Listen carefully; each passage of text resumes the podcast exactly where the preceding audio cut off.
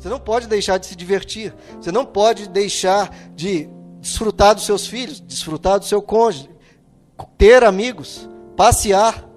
Não pode. O próprio Deus instituiu um dia na semana para nós descansarmos. Porque qual que é a lógica da riqueza?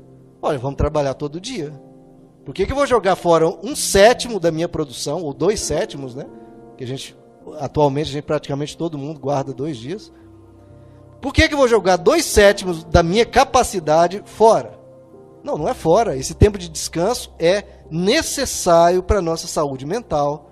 Os tempos de férias são necessários para a gente descansar, desopilar, relaxar, para que a gente volte e produza de uma maneira sadia, de uma maneira tranquila. Agora, esse homem aqui diz que ele trabalhava sem parar. E isso é absurdo. A pessoa não tem um tempo para se divertir, para desfrutar da vida. Deus te deu uma vida, queridos, uma oportunidade para desfrutar tantas coisas. Então a gente não pode perder isso de vista. Não pode. Esse homem estava dando mais valor às riquezas do que às pessoas, porque ele trabalhava sem parar e continuava sozinho. Quem será que é mais feliz? Ele com tantas riquezas, mas sozinho, ou uma pessoa com filhos, casado, uma pessoa cheia de amigos, mas talvez sem tantas posses, né? Então não troque pessoas por riquezas. Não faça isso. Veja só, veja no capítulo 5, verso 10. Quem ama o dinheiro, veja só, jamais terá o suficiente.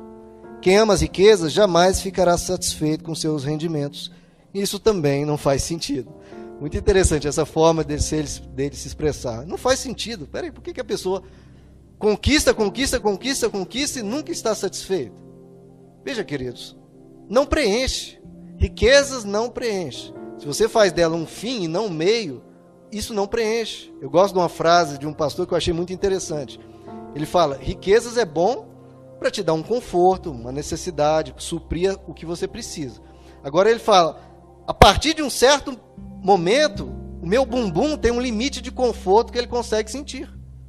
Na almofada, chega um certo nível que eu não consigo mais sentir nenhum conforto a mais.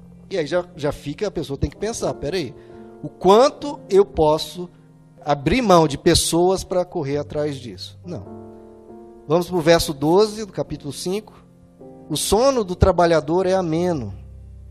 Quer coma pouco, quer coma muito. Mas a fartura de um homem rico não lhe dá tranquilidade para dormir. Há um mal terrível que eu vi debaixo do sol, riquezas acumuladas para infelicidade do seu possuidor. Bom, queridos, isso aqui é, um, é óbvio, é absolutamente óbvio. Todo mundo sabe disso. Pessoas extremamente ricas, mas que não descansam. A alma delas está sempre agitada, sempre numa correria. Riquezas acumuladas para a tristeza do seu possuidor. Isso não é ensinado em quase igreja nenhuma. Né? Pelo contrário, preferem falar sempre de buscar mais e mais. Mas não, aqui eu ensino a palavra. Quando aquilo começa a roubar o seu sono, a sua paz, aí você já tem que parar e pensar: peraí isso vai valer a pena? Esse desgaste monstruoso vai valer a pena? Você pensa, se for para um período curto e vai trazer benefícios, ótimo, vá adiante. Agora, se você vê, não, isso aqui pode destruir a minha casa, pode destruir a minha família, isso aqui pode roubar tempo com os meus filhos que eu não vou conseguir recuperar.